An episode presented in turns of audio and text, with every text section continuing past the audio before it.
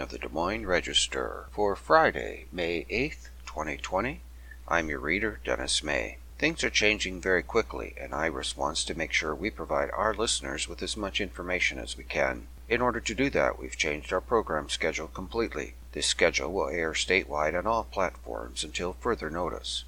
We will also include information about resources in your community during each paper. You'll still hear your Des Moines Register each day at 9 a.m., 6 p.m., and 1 a.m. Please listen closely to the following changes for all other newspapers. The Fort Dodge Messenger will be read at 7 a.m. Monday through Friday. The Mason City Globe Gazette will be read at 8 a.m. Monday through Friday. The Des Moines Register will continue to be read from 9 a.m. until noon. The Cedar Rapids Gazette will be read at noon, seven days a week. The Waterloo Cedar Falls Courier will be read at 1 p.m., seven days a week. The Dubuque Telegraph Herald will be read at 2 p.m., Monday through Friday.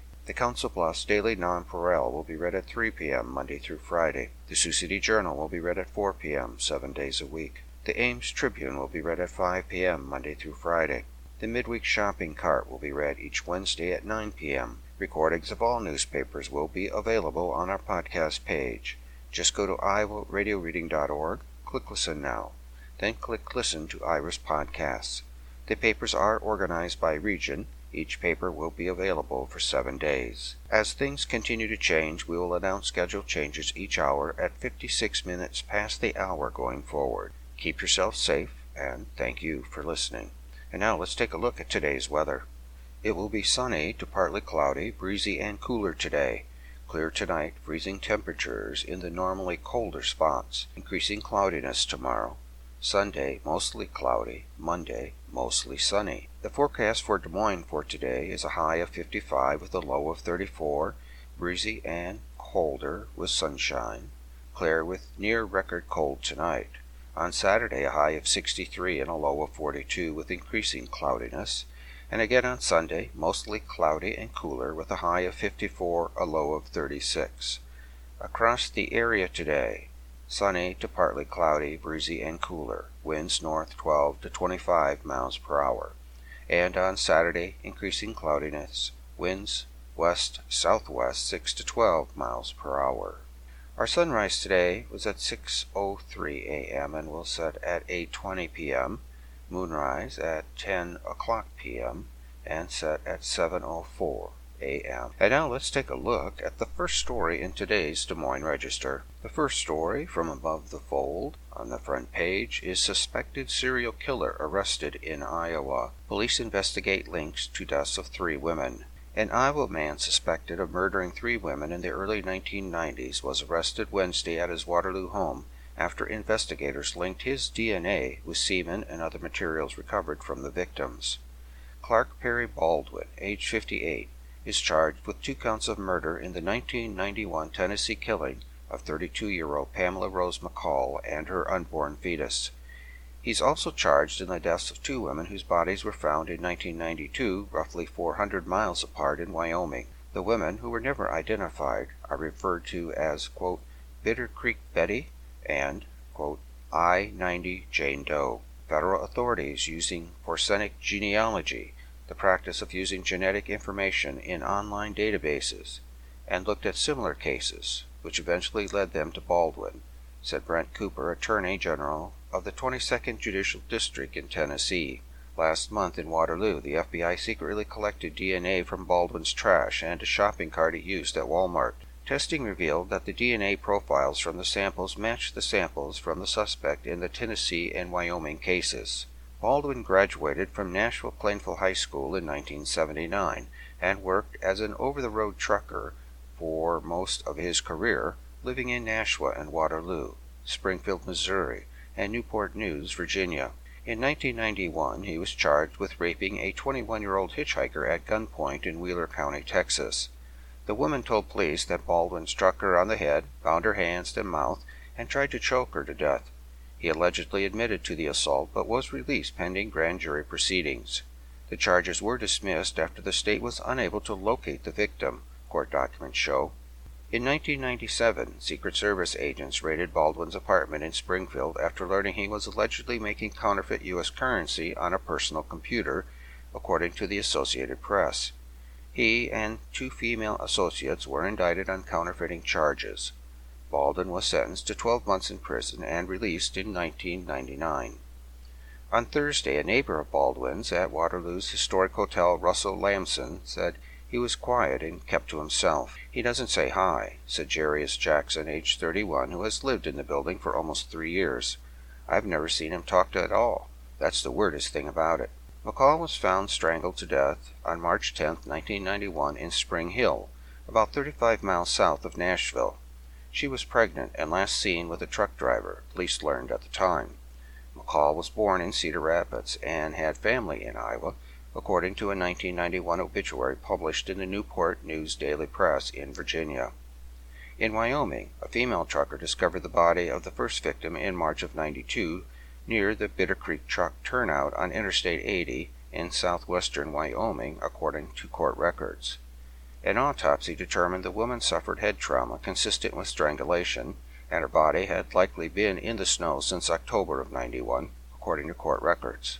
A month later, Wyoming Department of Transportation workers found the partially mummified body of a pregnant woman in a ditch off Interstate 90 near Sheridan in northern Wyoming. An autopsy did not determine the cause of death, but found the victim had an injury consistent with suffering a blow to the head. Both women were believed to be in their late teens or early 20s, according to court records. Progress is being made to identify the women, Wyoming Division of Criminal Investigation Commander Matt Wadlock said. Personal effects were removed from the bodies of all three women, court documents say. A month passed between when McCall's body was found and when she was identified, according to court records. Bitter Creek Betty was found frozen, nude, and with only a gold wedding ring on her left ring finger, a gold necklace, and a tattoo of a rose stem on her right breast. I 90 Jane Doe was found partially clothed, without any other identifying features, court documents said. Law enforcement often uses cell phone records to identify victims today, Wadlock said. In 1991, identifying victims and suspects was much harder, he said. Obviously, these happened over 20 years ago, Wadlock said. Plus, science wasn't what it is today. McCall, the Tennessee victim, was described by her mother, Marcia Lyle, as free spirited and transient, often hitchhiking through Virginia and Tennessee, according to the Daily Press. Lyle, in 1991, told the newspaper her child's killer should be executed by the state. Capital punishment is legal in Tennessee. I give her birth and air, and he takes the air out of her, Lyle said in April of 91. That's what makes me mad. He's still breathing. Tennessee reopened the McCall case in April of 2019, and using DNA recovered from the crime scene, authorities created a DNA profile of the suspect. When put into a national database, the DNA came back as a match for a suspect in the two unsolved homicides in Wyoming. Investigators zeroed in on Baldwin after finding DNA in commercial genealogy databases of someone related to the suspect's profile, court documents show. A list of people that were possibly related to the suspect was obtained from these publicly accessible DNA databases, court records say. Investigative genetic genealogy was conducted, which provided investigative leads which indicated that Clark Perry Baldwin was the possible suspect. Last month in Waterloo, the FBI secretly collected DNA from Baldwin's trash and the Walmart shopping cart he had used, and it matched the profile. The same DNA that we had at our three murder scenes was on those items that Mr. Baldwin had touched, Cooper said Wednesday. That's what got us to Iowa, and today was the day that we knocked on his door. As of Thursday, Baldwin was still being held at the Black Hawk County Jail pending extradition proceedings to Tennessee. After the proceedings in his Tennessee case end, Baldwin will be extradited to Wyoming, Wadlock said. Could Baldwin be connected to other homicides? Authorities think so. Wadlock said Thursday that investigators were hopeful to solve other cases with Baldwin's arrest. I don't know what the legal definition of a serial killer is, but we feel strongly he's responsible for multiple deaths, Wadlock said. Obviously, other cases are still under investigation. One case of interest is the 1992 death of Tammy Jo Zywicki, age 21, an Iowa college student who was last seen after her car broke down on an Illinois highway. A white man who was driving a semi trailer was seen near her vehicle.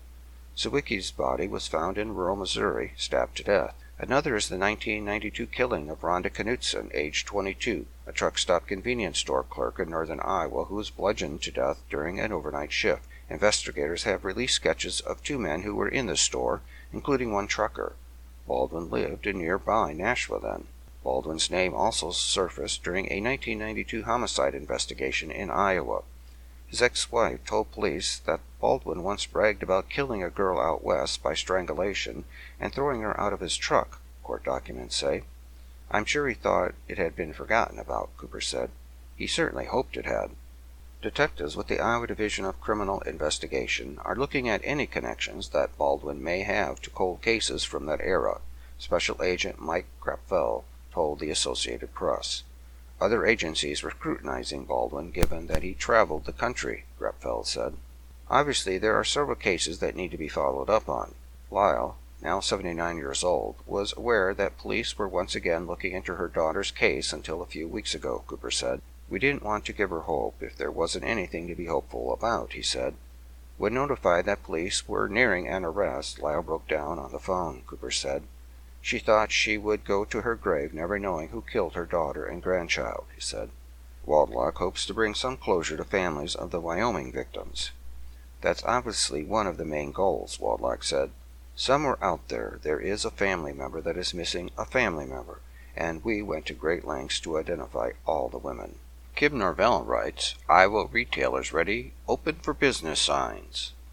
Amy Hazebrock woke up at 2 a.m. Thursday to dozens of text messages from friends and customers excited that she can reopen her East Village boutique under new guidance from Iowa's governor. She plans to open Amy at 426 East Locust Street in Des Moines to customers Friday, but she's hesitant to say it's a cause for celebration. Hazebrock knows that her regulars who have been ordering online and picking up their new outfits and accessories curbside are eager to come shop in person again.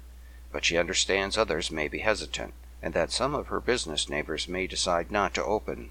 It's the first time for everybody, Hazebrock said. No one knows the answers. We're just going to be delicate. Effective Friday, Governor Kim Reynolds is easing coronavirus related business restrictions in Metro Des Moines, Polk, and Dallas counties and 20 other counties where cases of COVID 19 have been steadily increasing. The order allows retail stores and malls to reopen with certain limitations, including operating at 50% capacity and adhering to social distancing and sanitation guidelines.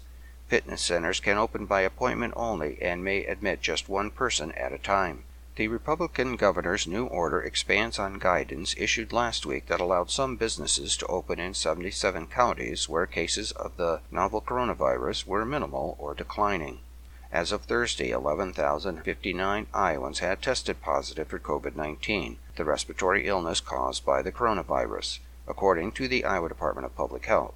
89% of all cases are in 22 counties where businesses are reopening Friday. Reynolds attributed the rise in cases to increasing testing statewide and to hotspots in counties where there are outbreaks.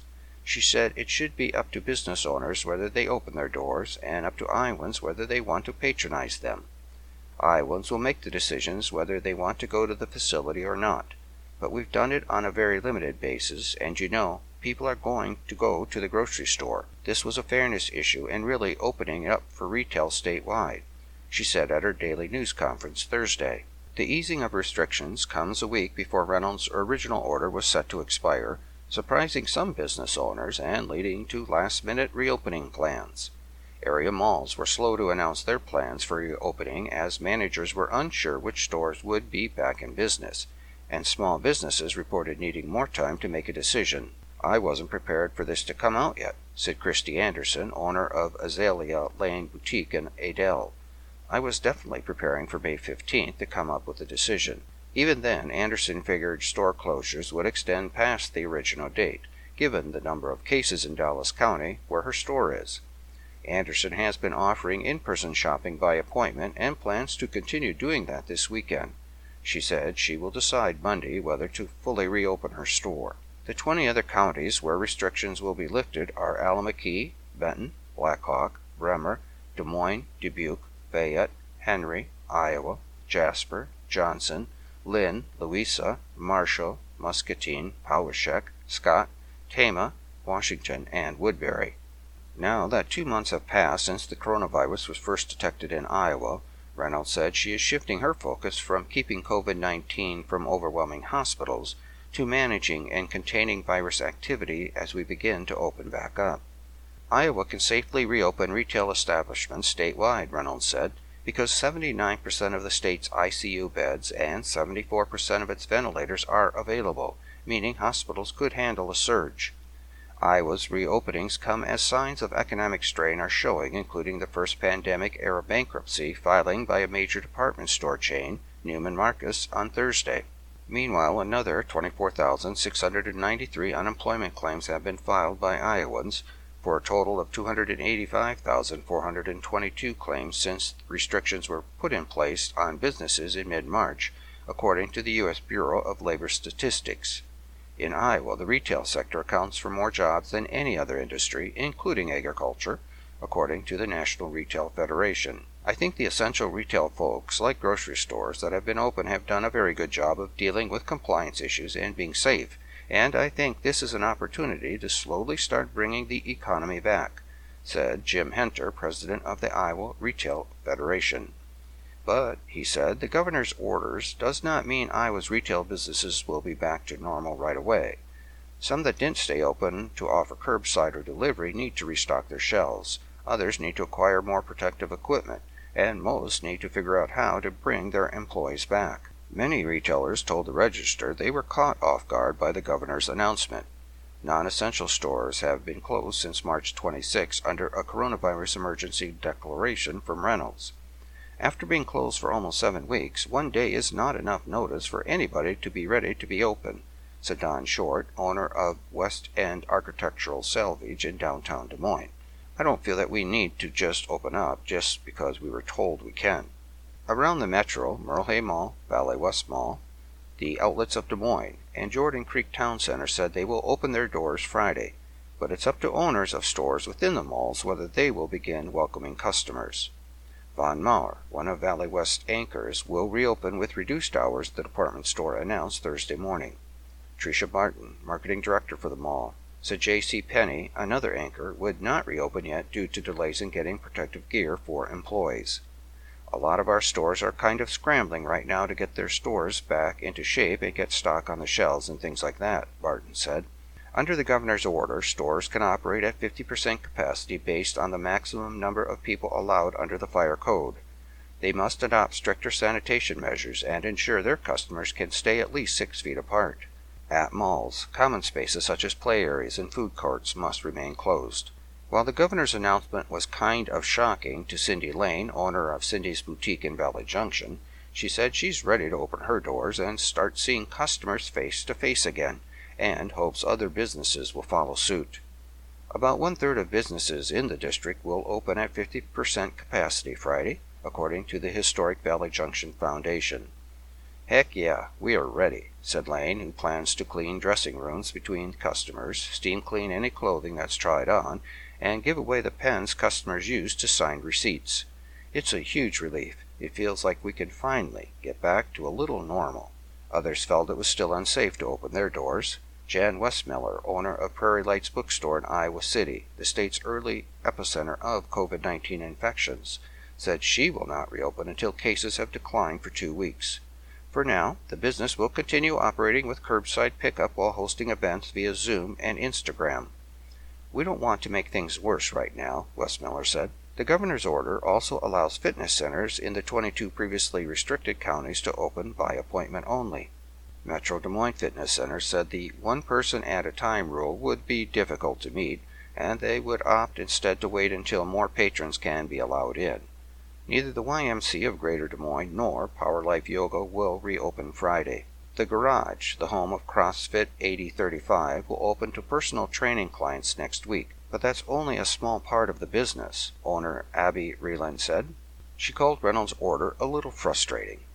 The gym has more than 200 members, and its main selling point is community, large groups, loud music, and barbells. To get on a path to normalcy, Reland said she'll need to be able to have small groups of 10 or so people safely back in the gym. Also in Reynolds' order, dental services can resume. Campgrounds, drive in theaters, and tanning facilities can reopen statewide if they meet certain requirements. Businesses such as hair salons and barbershops remain closed statewide. And while restaurants in 77 counties have reopened with limitations, The current carry out and delivery only restrictions apply in the 22 counties where retail orders lift Friday. Barbara Rodriguez from the Register writes Some Iowa test results potentially damaged. Some coronavirus test samples collected under the Test Iowa program cannot be processed because they were potentially damaged, resulting in incomplete results. Pat Garrett, a spokesman for Iowa Governor Kim Reynolds, said Thursday that a very small percentage of people were affected. Neither he nor officials with the Iowa Department of Public Health provided more specific information. Some Iowans told the Des Moines Register they've been waiting nearly two weeks for coronavirus test results from Reynolds' $26 million Test Iowa program. The governor acknowledged a backlog in processing results earlier this week, but said that that had been addressed. I think we're caught up, Reynolds said Thursday when asked about outstanding test results. But if you haven't received yours for some reason, just call the office and we can help facilitate that. About two hours later, Garrett acknowledged that some people won't get results telling them whether they tested positive for the coronavirus because their samples were potentially damaged.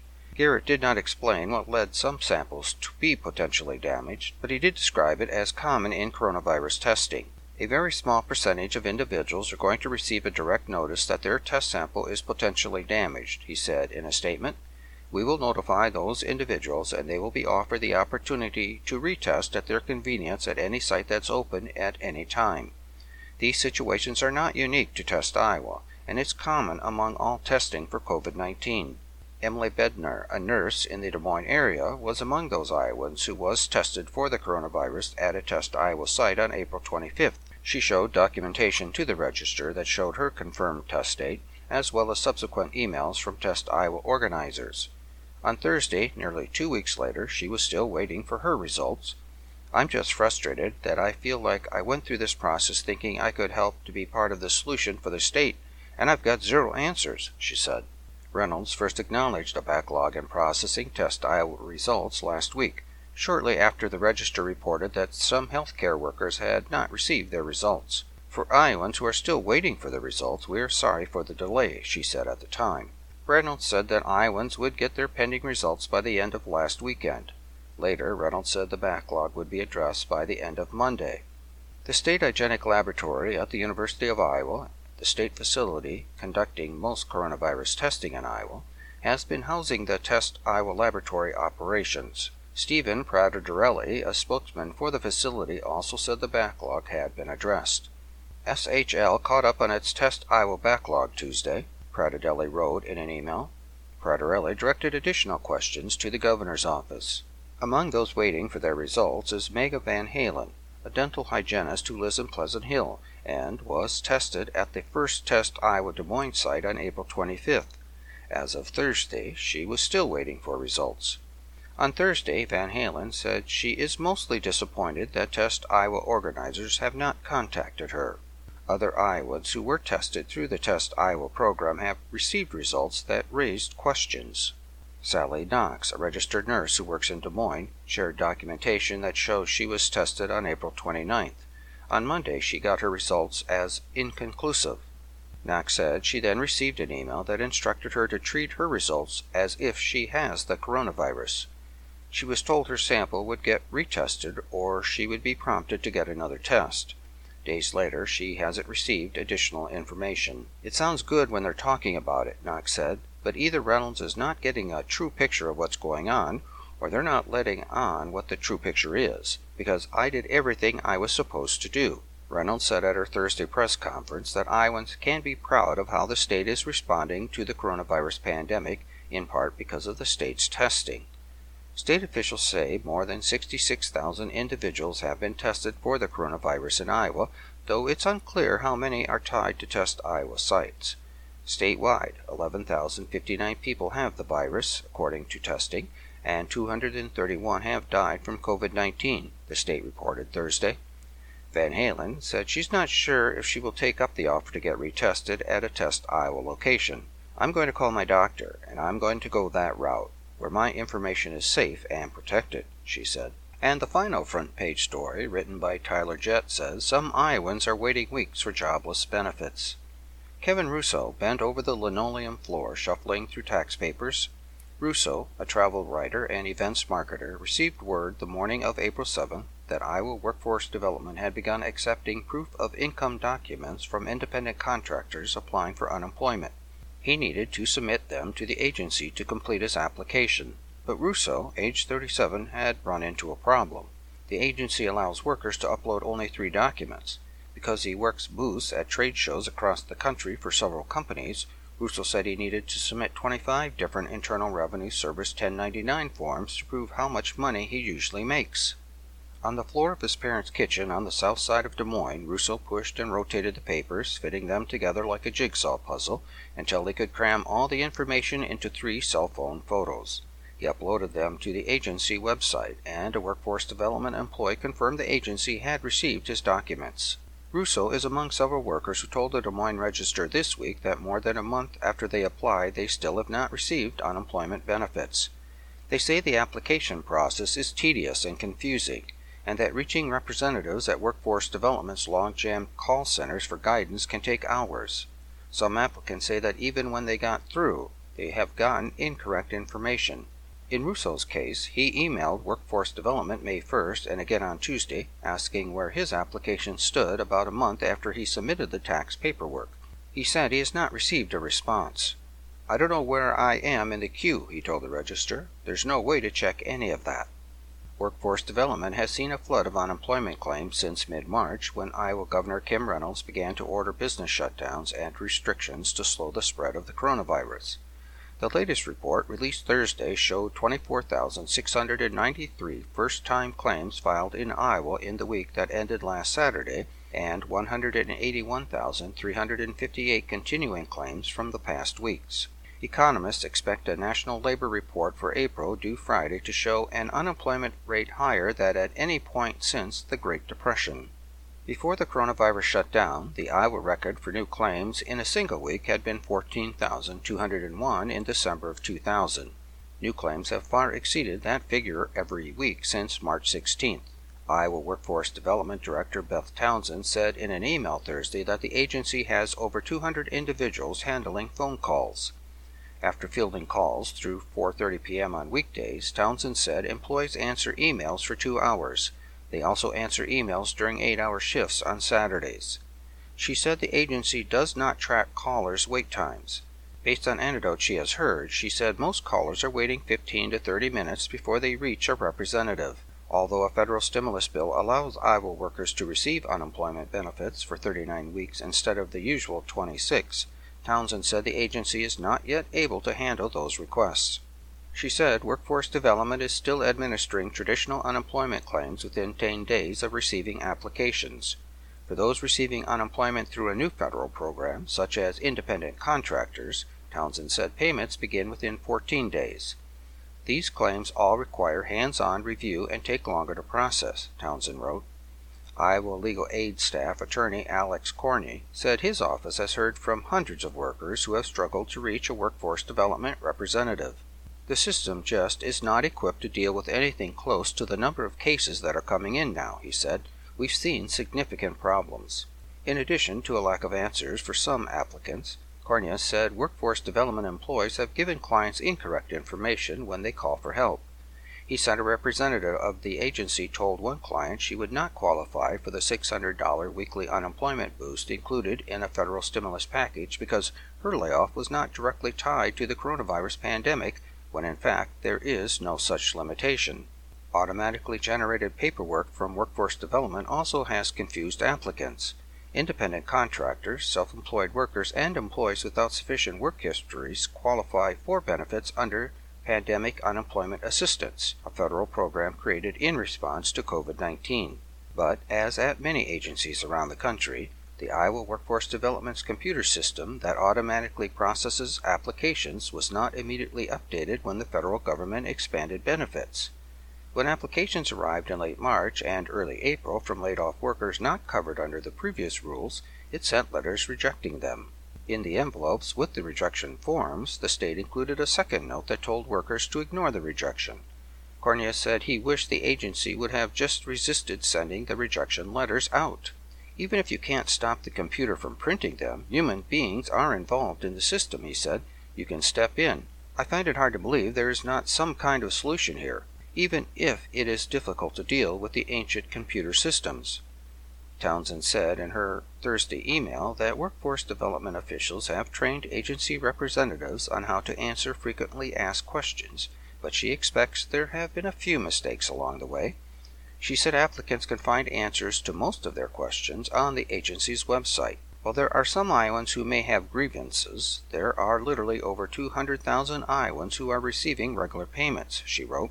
It would be nice to see some recognition of their supreme efforts and complete dedication.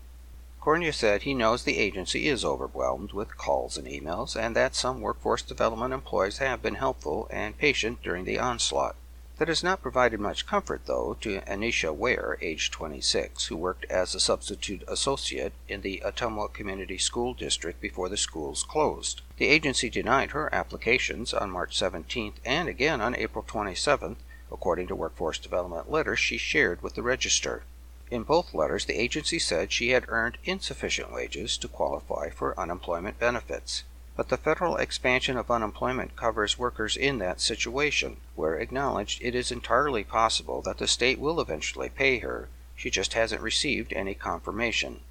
She said she has called workforce development every day since she has applied for unemployment. She rarely gets through to a representative, and wait times range from three to four hours. Sometimes an automated message tells her the number is not available and the call sounds like it has been dropped. On its website, Workforce Development says of the situation, this is related to your phone provider and not our agency's call center. Please try your call later or use a different phone number. Ware said she broke up with her children's father three weeks ago, but without unemployment benefits, she doesn't have the money to pay for another place to stay. She said he has been kind enough to sleep on the couch or on the floor of their children's room, for now, leaving the bed to her. But the situation has been awkward, and she would like to be able to rent an apartment of her own. I'd been planning to leave before the coronavirus, she said, and then this thing happened, and I'm like, great, we can't go nowhere. Scott Van Meter, age 53, who worked as a self employed maintenance man in Cedar Rapids, said he applied for unemployment three times before the state accepted his claim he has not yet received any money. Van Meter calls every day at 8 a.m. In the past month, he said, he has gotten through to a representative three times. He has not been told when to expect payment. That's all you get from them. I don't know. We can't tell you. I don't know, he said, and I don't understand that. I would understand it if they told me, you're not getting it, period. Okay, I understand. I'll stop calling. Or, you'll get it in six months. Okay, I got it. But what am I supposed to do? Chloe Paca, age 24, a bartender in Des Moines, said Workforce Development has sent her letters rejecting two different applications, the first in March and the other in April. When she reached a representative on the phone, she said she was told that her information indicates she qualifies for the benefits, but she doesn't know when they will come. She said she is concerned about her $230 monthly car payment and the $1,000 monthly rent. Denisha Spears, age 34, the former senior food and beverage supervisor at the Renaissance Des Moines Savery Hotel, began receiving payments two weeks ago.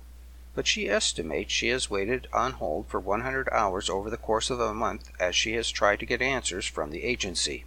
The state rejected her claim, telling her she had exhausted unemployment benefits the previous year.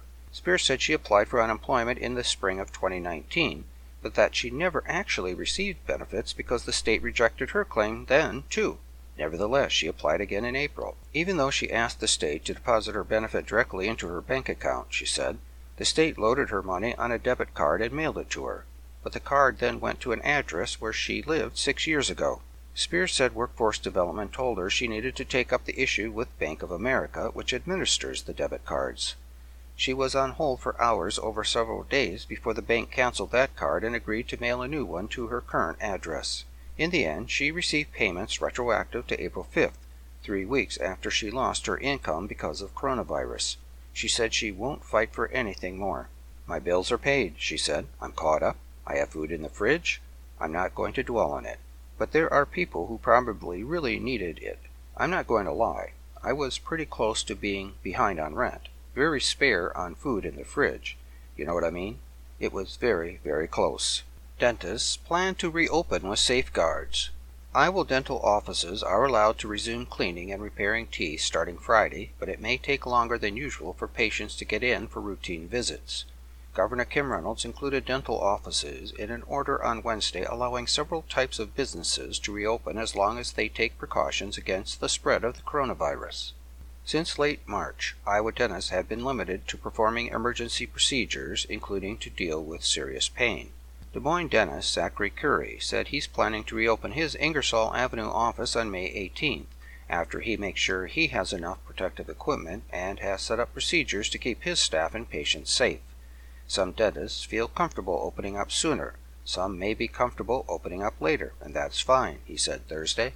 Curry is the president elect of the Iowa Dental Society and served on a state committee that wrote guidelines for dental offices to use in reopening. The committee included experts from the University of Iowa, state government, and Dental Hygienist Association. The rules require dental employees to use extensive protective gear, including face masks, gloves, and eye protection during treatment. Patients must have masks on when they enter the offices, and they must be screened for fever and other possible symptoms of illness, the rules say. Dentists are encouraged to limit procedures, such as drilling, that will cause aerosol or small particles to spray into the air. The nice thing about dentist offices is we have been practicing infection control for years, Curry said. The new guidelines reinforce routine steps. Dentist Ryan Stuntz, who practices in the Dubuque County town of Farley, also plans to reopen May 18th. Stuntz is the Dental Society's current president and also served on the committee that wrote the reopening guidelines. He said his clinic has seen several emergency cases per week, and the number of those have been increasing as minor dental problems festered. If you don't fix something right away, it just gets worse and worse, he said.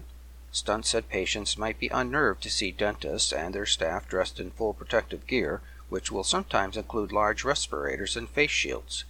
We're going to look like the man on the moon, which can be kind of scary to little kids, he said.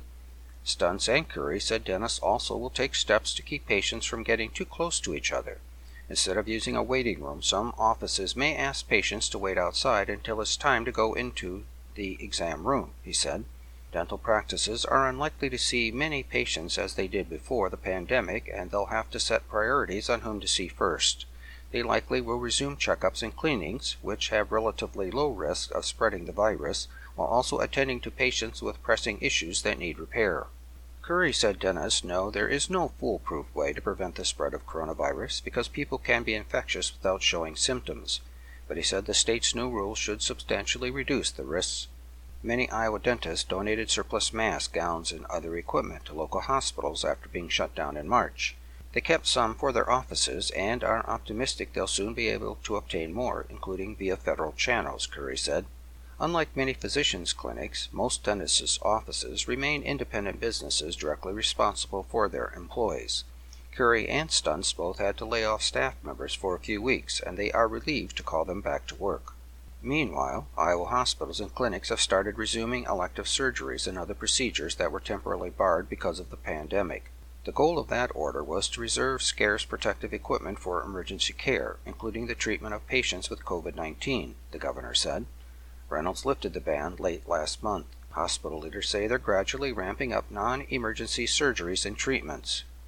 Teresa Brennan, a physician and chief medical officer at the University of Iowa Hospitals in Iowa City, said her facility is focusing first on procedures that will make major improvements to patients' lives.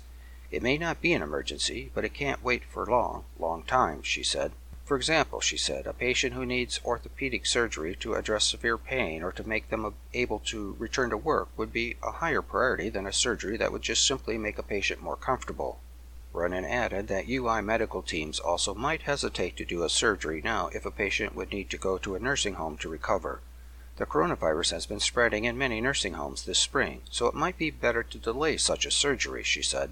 Brennan said her hospital's supply of masks and other protective equipment has improved somewhat in recent weeks, but future supplies remain uncertain, which affects decisions on which procedures should be done now and which should be delayed. Central Iowa's two dominant hospital systems have also resumed performing some elective procedures.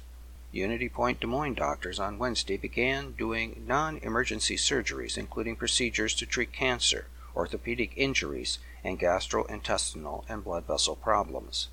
We know that we can't continue to postpone procedures indefinitely for most patients if we want to avoid complications and improve their quality of life. Tom Rooney, a Unity Point administrator, wrote in a statement.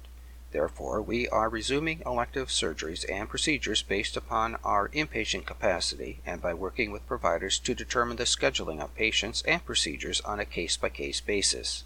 Unity Point plans to phase in such procedures until it is about 50% of full capacity. Mulrooney said the system will keep at least 30% of inpatient beds and 30% of critical care beds open to ensure it could handle a surge in COVID 19 cases. Mercy One's Des Moines area hospitals also resumed some non emergency surgeries this week. Greg Lagan, a Mercy One spokesman, said all patients coming to its facilities must wear masks and be screened for signs of illness. Before undergoing any procedures, they will be tested for the coronavirus. If they come up positive, their procedures will be delayed unless there is a need to have the procedure done immediately, Lagan said. Besides meeting medical needs, non emergency procedures bring crucial income to hospital systems, whose finances have been pinched during the pandemic. And on the Metro and Iowa page, Iowa K 12 schools receive $71.6 million in coronavirus stimulus funding. Iowa K 12 schools will receive $71.6 million in federal money to cover some of the unexpected costs related to the coronavirus pandemic. Ann Lebo, director of the Iowa Department of Education, made the announcement Tuesday during a press conference with Governor Kim Reynolds. Every one of Iowa's 327 school districts will receive an allocation of these funds to address COVID 19 related needs at their schools, including online learning support, professional development, educational technology, mental health services, and services to support students with disabilities, Lebo said.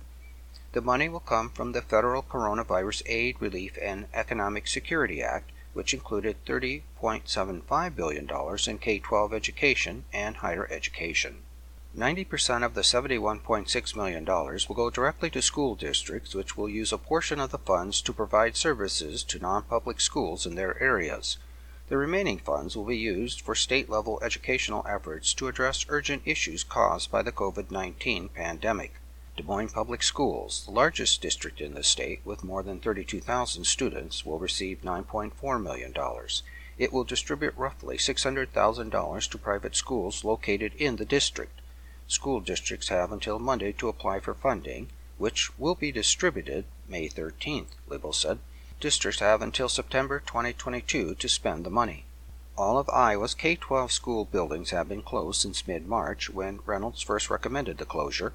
The governor later ordered schools to remain closed through the rest of the academic year. Since then, all of Iowa's 327 public school districts, plus 179 non public school districts, have begun offering online or distance learning programs for students. Des Moines Public Schools Superintendent Tom Ahart said the district does not yet have a complete picture on how much the coronavirus shutdown will cost the district. Online connectivity cost and additional device expenses are roughly $2 million, Ahart said in an email. We will have additional expenses in food and nutrition and Metro Care, some of which unfortunately may not be allowable expenses from the CARES Act. Des Moines schools distributed nearly 21,000 laptop computers to students in April and is partnering with Mediacom to provide broadband internet at no charge to an estimated 1,800 student households. It also has distributed out approximately 10,000 breakfasts and 10,000 lunches each week from 50 sites since mid March. Schools have had to take a lot of expanded and unexpected roles, Lebo said. This first wave of funds is really to support that, and I think there will be continued conversations on whether there's a second wave of funding or how that's impacted by future funding decisions for schools. Reynolds said she hopes to revisit the state budget, including funding for K 12 schools, within the next two weeks. Here's how the money breaks down for Des Moines area schools. Iowa has received the $71.6 million from the CARES Act elementary and secondary school emergency relief funds. Approximately 64.4 million will be distributed in direct aid to schools. Following is a breakdown of how much school districts in the Des Moines Metro will receive. School districts will distribute a portion of the funds they receive to private schools in their area. A full list of Iowa school districts is available on the Department of Education website. Adel DeSoto Minburn will receive $80,053. Ankeny, $222,375. Bondurant Farrar, $65,178.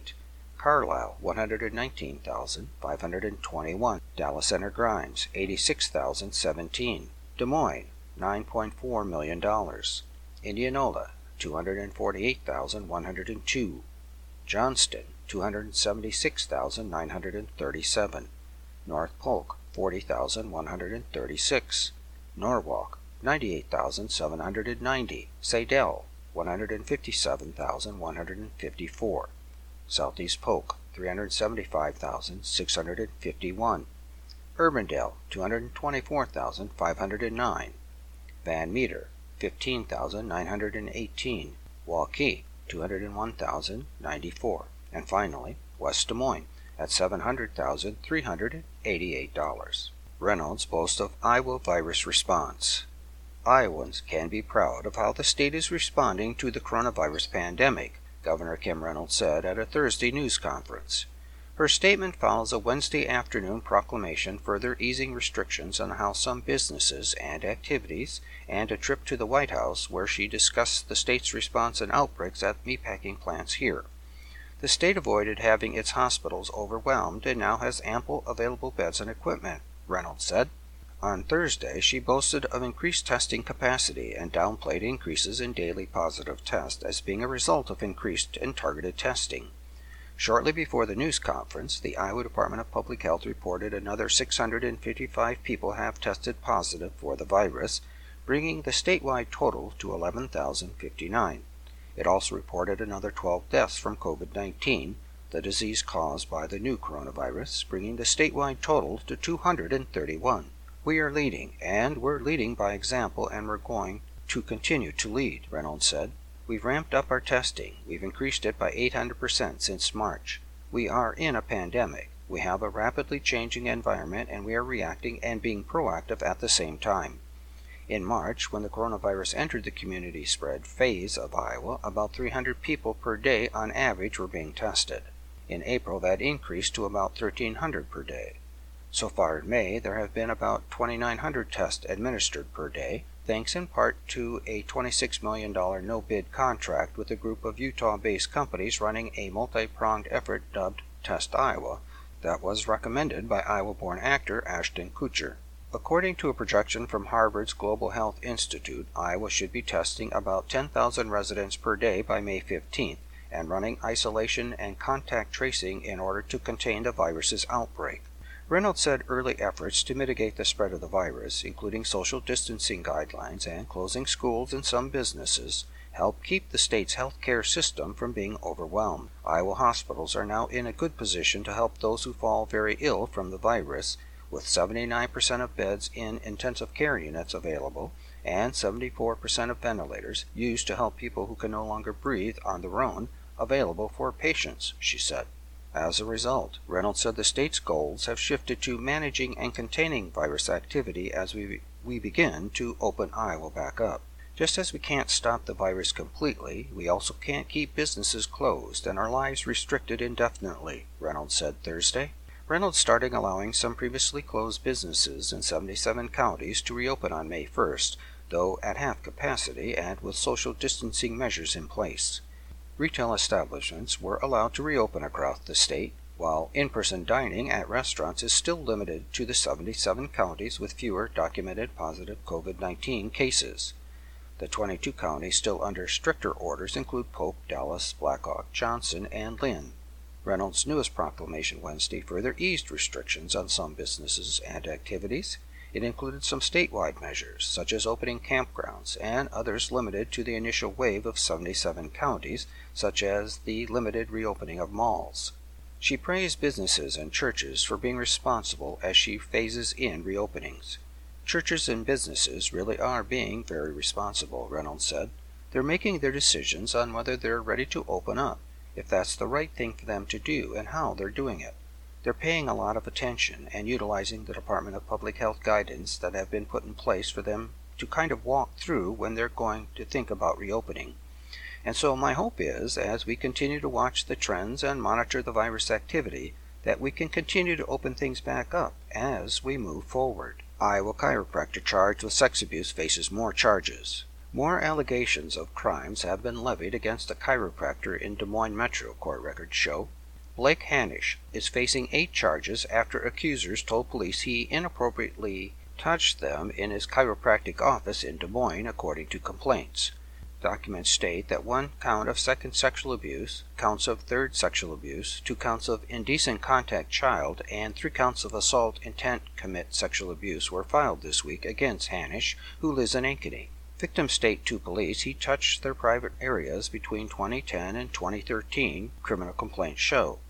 Another victim said when she was between 16 and 18, he repeatedly touched inappropriately while working on her ribs.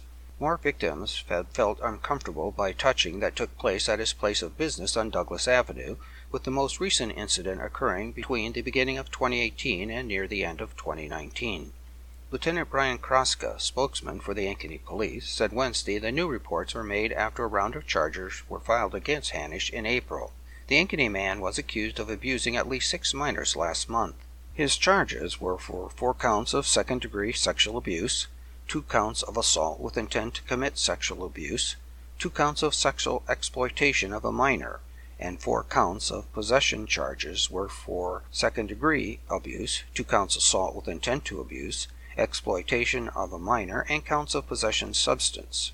Warrants were issued for Hanish's business in Des Moines. Kraska urged people to report incidents to Des Moines or Ankeny police if something makes them uncomfortable. Hanish was jailed and a bond was set, but was released with the condition that he be supervised. Ankeny police began investigating Hanish after the Department of Human Services notified them on March 30th that Hanish had possibly sexually abused three minors, Kraska said. Hanish is next due in court on June 1st. And also from Ankeny, Ankeny Summerfest postponed. Ankeny Summerfest, the annual four day festival hosted by the city, has been postponed until 2021 because of the COVID 19 outbreak. Ankeny Summerfest leadership announced their decision in a news release Thursday. The celebration was originally planned for July 9th through the 12th, with live music, carnival rides, and parades scheduled. Having spent the past year preparing for Summerfest with our volunteers, vendors, and community partners, it was an extremely difficult decision to not be able to host Ankeny Summerfest this July, the release said. The event has been rescheduled for July 8th through the 11th in 2021. It is one of many gatherings canceled in Iowa because of concerns of the spread of the novel coronavirus, which has killed over 200 people in the state. Festival organizers and others in Ankeny are looking into options to showcase events virtually this summer, according to the release.